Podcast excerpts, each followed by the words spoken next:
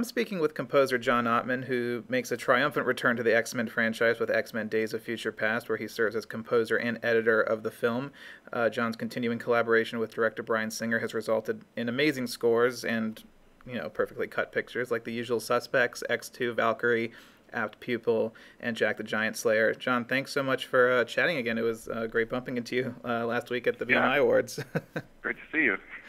um, so this would be the seventh X Men related film in the franchise, including the Wolverine films, but it's the first time a composer has returned to it. How excited were you that you got to bring some form of continuity to this franchise?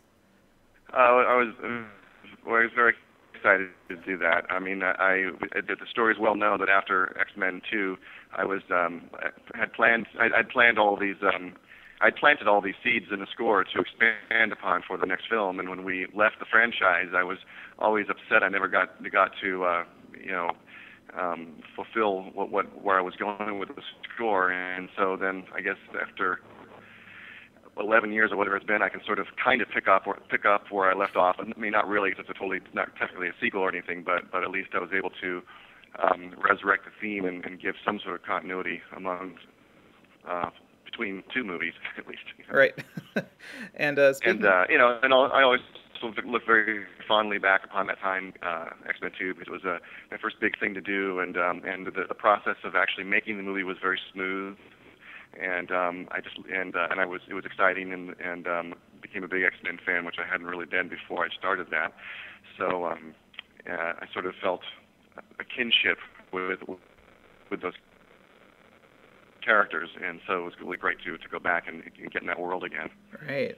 So, spe- you know, speaking of continuity, you did bring back a lot of your themes and everything, and um, for the different characters that you did create in X two. So, how did you decide to kind of expand on those team on these uh, on those themes this time around? Like, where did you, what characters did you really focus on? I know that Xavier got his own theme, but the other characters such as Magneto or, or you know, uh, uh, who else is in there? Uh, uh, Mystique and all those yeah, other people. Yeah, I, I didn't really have the opportunity to expand on too many people's themes because uh, it's, it's the film is so centrally uh, focused on Xavier. So it's really Xavier. Um, uh, Raven had sort of a new motif I, I created that was a little more more modern and, and um, reflective, and then um, Magneto has a sort of motif that's that's peppered throughout the movie that that was loosely based upon um, a brief moment he had in X Men Two, and um, and so that that's peppered throughout. I, you know, there was there was a suggestion of using the quote unquote Magneto theme from First Class, and I I, I would have happily have used it, but it, the suggestion came after I'd written the score, and I had like a week before I recorded, so we couldn't really okay. rejigger everything I had planted throughout the score with with this um, sort of um, sort of I don't know ominous ominous sort of um, simple thing I did for for, for uh, Magneto. Mm-hmm. Um, the, the the the quote unquote Magneto theme is very um, it's very funny for me because well, it's very odd for me, I should say, not funny, because I don't know whether they tempt with with X Men Two in First Class, or actually I know they did, but or whether it was just happenstance. But the um, the Magneto theme is actually Wolverine's theme from X Men Two, and so it's always very strange for me to hear this big bombastic version and, and, and apply it to Magneto because in my brain it's Logan's theme. so, so because um, uh, I don't if, if people watch X Men Two, and uh, especially like an augmentation room where he walks in um, before he meets Stryker, and it's just da dee da da dee da, and it's the same thing, but but um, but uh, Jack turned it into um, you know, a big glorious Magneto theme, and that just now now people have associated that with Magneto, and okay. and um, I guess they'll be even more confused now that I put Magneto themes back to something else. So I don't know. I should, maybe I should I should have gone with it, but um, but um, the, you know, the reason I did another reason I didn't go with it is because originally uh, in our in our in our in our cut for the longest time, the very end scene with Logan being dredged up um, from the water, um, I had scored it with Logan's theme from X Men 2, and and so therefore, if I had done that for Magneto throughout the movie, it would have been completely confusing. Mm-hmm. Um, and then I ended up rescoring it and not using his his theme for the boat anyway. So in retrospect, I could have used I could have done it, but it's a, it's a long-winded answer to to to the Magneto Magneto theme debacle. no, it's great. That's awesome to, to learn all that, um, have it straightened out. Um, but also, I mean, we talked about Xavier's theme, which is kind of almost acts as a central theme for the film because he's kind of his story is so important and it hovers around right. him. Um, so since the film is about hope and the character, his character is kind of about hope and kind of rediscovering his hope, where he's kind of a lost soul. Where did you really draw the music from his character? Like, what what about was it the performance that uh, James gave? Was it the character on the page? Like, where was the music coming from? Well, it's actually exactly what you just said. I mean, I knew what what the character's challenge was and what what the film was about, and so I just tried to create a piece of music or a theme that that sort of um, was could could play both sides, meaning that it could be sort of despondent uh, and and tortured, but also have uh, be designed so that it could be hopeful um, when when it evolved later in the movie. Mm-hmm. And um, and I and I sort of I, I started sketching basically just on an electric piano, and it sounded so cool and vintage um, at the same time. So early in the movie, when it's just very subtly underscoring him, it's it's a lot of electric piano in the in the within the strings. So, right, right. So I kind of was excited about that, even though it's you know, it's subtle, but like you know, little things kind of energize you when you're writing. Mm-hmm. And uh, I know you mentioned to me in the past that you, you completely separate your editing and scoring processes, uh, processes, or whatever the plural is, and it never crosses over. And yeah, I know many editors. Uh, I mean, I guess having a composer mindset and editor's mindset, you know. Um, so how do you really dictate uh, the pacing in your cuts? Uh, is it really about assembling a rough cut and tweaking things till it f- feels right since you're kind of keeping music out of your mind. Most editors keep music in their mind because you know they rely on yeah, it to, for I'm, pacing. Yeah, strangely surprising to people. I, I don't cut to any music whatsoever. In fact, I, I find it very exciting to put the entire film together, or I guess I guess or or or scary to put the whole film together and watch it mm-hmm. and and watch it dry. And because to me, if it's working dry um, and I'm engaged in it, then the music is just going to bring it to another level, and it's not going to be depending on the music to do everything or to um, to solve every problem. And so, I, and I think also the danger as a storyteller or, or as an editor who's who has a and as a composer who has a big interest in the film working early on so that I can go write the score because I can't have a problem child in my hands and that is I, I can't afford to have um, uh, things blow up in my face later right. to, to have to solve. And and one of the things that you, that, that that happens when you when you edit a scene to music is it is it covers up or, or masks a problem that that the scene may have. You don't really mm-hmm. realize it early on until you've lived with it for a while. Then you realize, oh, now it's too late, but we have this big problem we didn't recognize because the music tricked us. And I'd rather not that happen because again, I'm trying to protect myself from having a problem blow up in my face later. So I just do the whole thing dry, and then I spend once the film's working for me. Um, and I like to, I love working on uh, sound design as well, and, and, and, and sound effects and so forth. So I, I hmm. really like to to create that sort of uh, the sound effects world, and then have the music complement everything. So then then I spend about a week or two putting the temp score in, so I can show the film to the studio and, and Bryan and so forth. Hmm.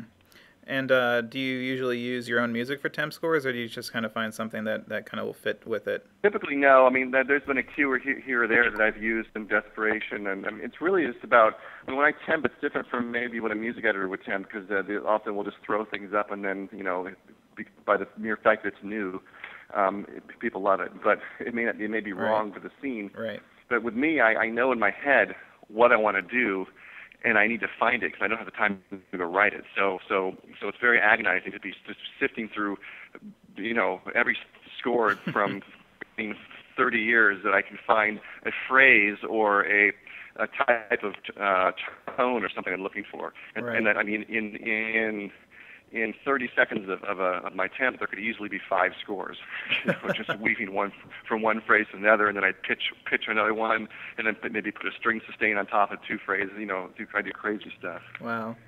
And uh, so, I mean, now you and Bryan have been friends and collaborators for such a long time. At this point, when you make movies together, have you guys developed a shorthand? Does he, I mean, do you have a set process of approaching things, and has it changed over the years at all, or have you kind of found a, a, a path? He enjoys his life, and I sit there in that room and destroy my own. that's, that's basically how. That's really the plight of many editors. You know, it's like, I mean, I always say that that really, it, it, you can get resentful of that, but the flip side if he was just sitting in the room the whole time, I, I would it would be awful. So so um, it's it's it's better this way, I guess. But um, you know, the process is pretty much you know he is um, he likes to he likes to put himself in the seat of the uh, of the audience and, and stay objective to to the movie. So mm-hmm. he tends to stay away a lot. So he'll come in and see something like he's never seen it before, and um, he disassociates himself, you know, completely from what he's done and just walks in and then respond and responds. He reacts. Hmm. So it's not like there's there's a whole um, gamut of marching orders before anyone before I do anything. It's basically he's he's pretty depending on me to do something that that, that surprises him or wows him. You know. And uh, how did so? How did this whole agreement start out? I mean, I know you know you've been editing all his films, and you only edit his films. So how did this really begin? Well, the story, as probably many people know, is we were we were uh, I was editing his first feature film, and um, the composer dropped out the 11th hour, and I wrote the score as well, and that was public access, or, or so we submitted for Sundance, and it won Sundance, and then uh, I was like, well, uh, I like scoring movies, so uh, when we put the Usual Suspects deal together, I said, you know, I just want to write the score, and he said, hell no. Um, you know, because there was a symbiosis with me doing both the task and and pretty much like I say, the blackmail continues to this day. He mm-hmm. basically is like, you're not going to cut the film unless you're the editor, and, and so, you know, I leave my scoring career, and I think all the musicians in town think I died or something, but because um, I, I I go away for, a year or or like for this case of Jack, two years, and I, I write one score out of it. So it is it is it can be very frustrating for me. But the flip side, I get to have a hand in creating a movie. You know. So if you if you would have to, would you ever edit a film not for Bryan? No. Fair enough. Period. I mean, uh, I unless I'm held at gunpoint, I'm not going to edit a movie.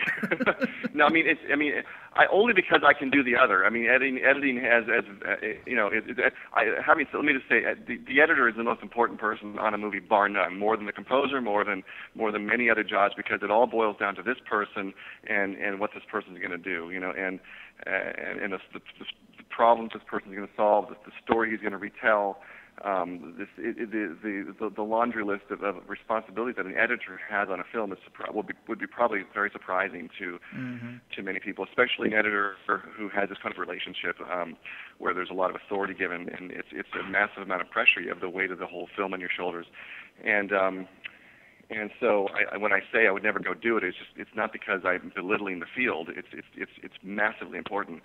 Um, it's just that it's uh, if I can go do a uh, if I can go write a score in eight weeks, um, and then and then in, in, in, basically wake up in the morning in my bathrobe and and uh, and smell some roses between projects. why would I go destroy myself for a year and a half, you know, right. um, and not get to write any music? So. Well, that's a fair enough answer. Um, and finally, to wrap up, I just have to ask you: How excited are you that Lake Placid is making its Blu-ray debut in July? I can't even sleep at night. Let me tell you. I had no idea. well, it is. It's coming out. It's coming out in July, and I can finally throw away my non-anamorphic DVD. So. well, are you one of those Lake Placid people? I am, and I remember I mentioned it. I remember I mentioned it last time. Oh, that's right. And you're like, why? Why do you people love that score so much? I know. It's like I always say that was my most puzzling score to write because I couldn't figure out you know, I, I, I like like I said, I, I'm inspired by characters, and that's how I write my themes. And I couldn't figure out what was wrong with with um, with the crocodile or or, or, or, or was it crocodile or alligator? Croc- crocodile.